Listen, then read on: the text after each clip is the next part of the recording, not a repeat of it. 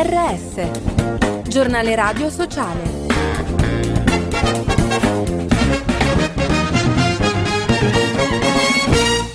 Bentornati all'ascolto del giornale radio sociale in studio Giuseppe Manzo. La lotteria dei flussi, la campagna Ero Straniero presenta l'analisi dell'impatto degli interventi normativi in materia di ingressi per lavoro.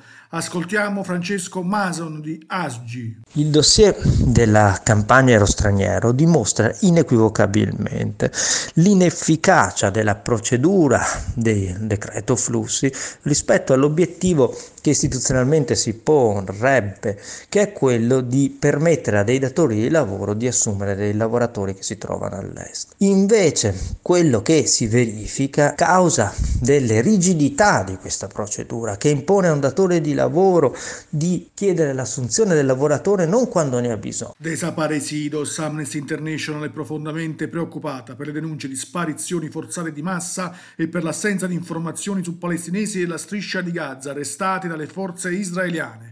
Tra le migliaia di persone arrestate dall'esercito ci sono anche minorenni. I regali più belli. Per questo Natale gli italiani non rinunciano ai doni, soprattutto quelli utili o vacanze premio. Tra i giovani le idee sono un po' più chiare, oltre uno su tre preferirebbe una busta con del denaro da utilizzare in un secondo momento. Lo rileva un sondaggio di SVG.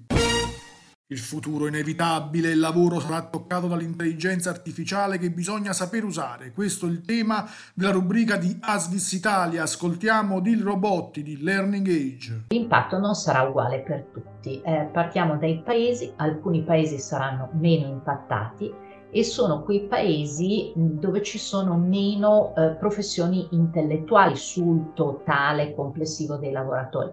Per esempio prendete l'India, professioni intellettuali sono presenti e come, ma sul totale della popolazione in realtà molte persone fanno invece delle professioni manuali e sappiamo che queste saranno meno impattate. Premio Luis Braille, ieri a Firenze, la serata evento dell'Unione Italiana Ciechi e Ipovedenti, occasione di riflessione sull'importanza dei temi dell'inclusione sociale. Neri Marcorè è stato il mattatore della serata, Chiara Fancini, madrina e presentatrice.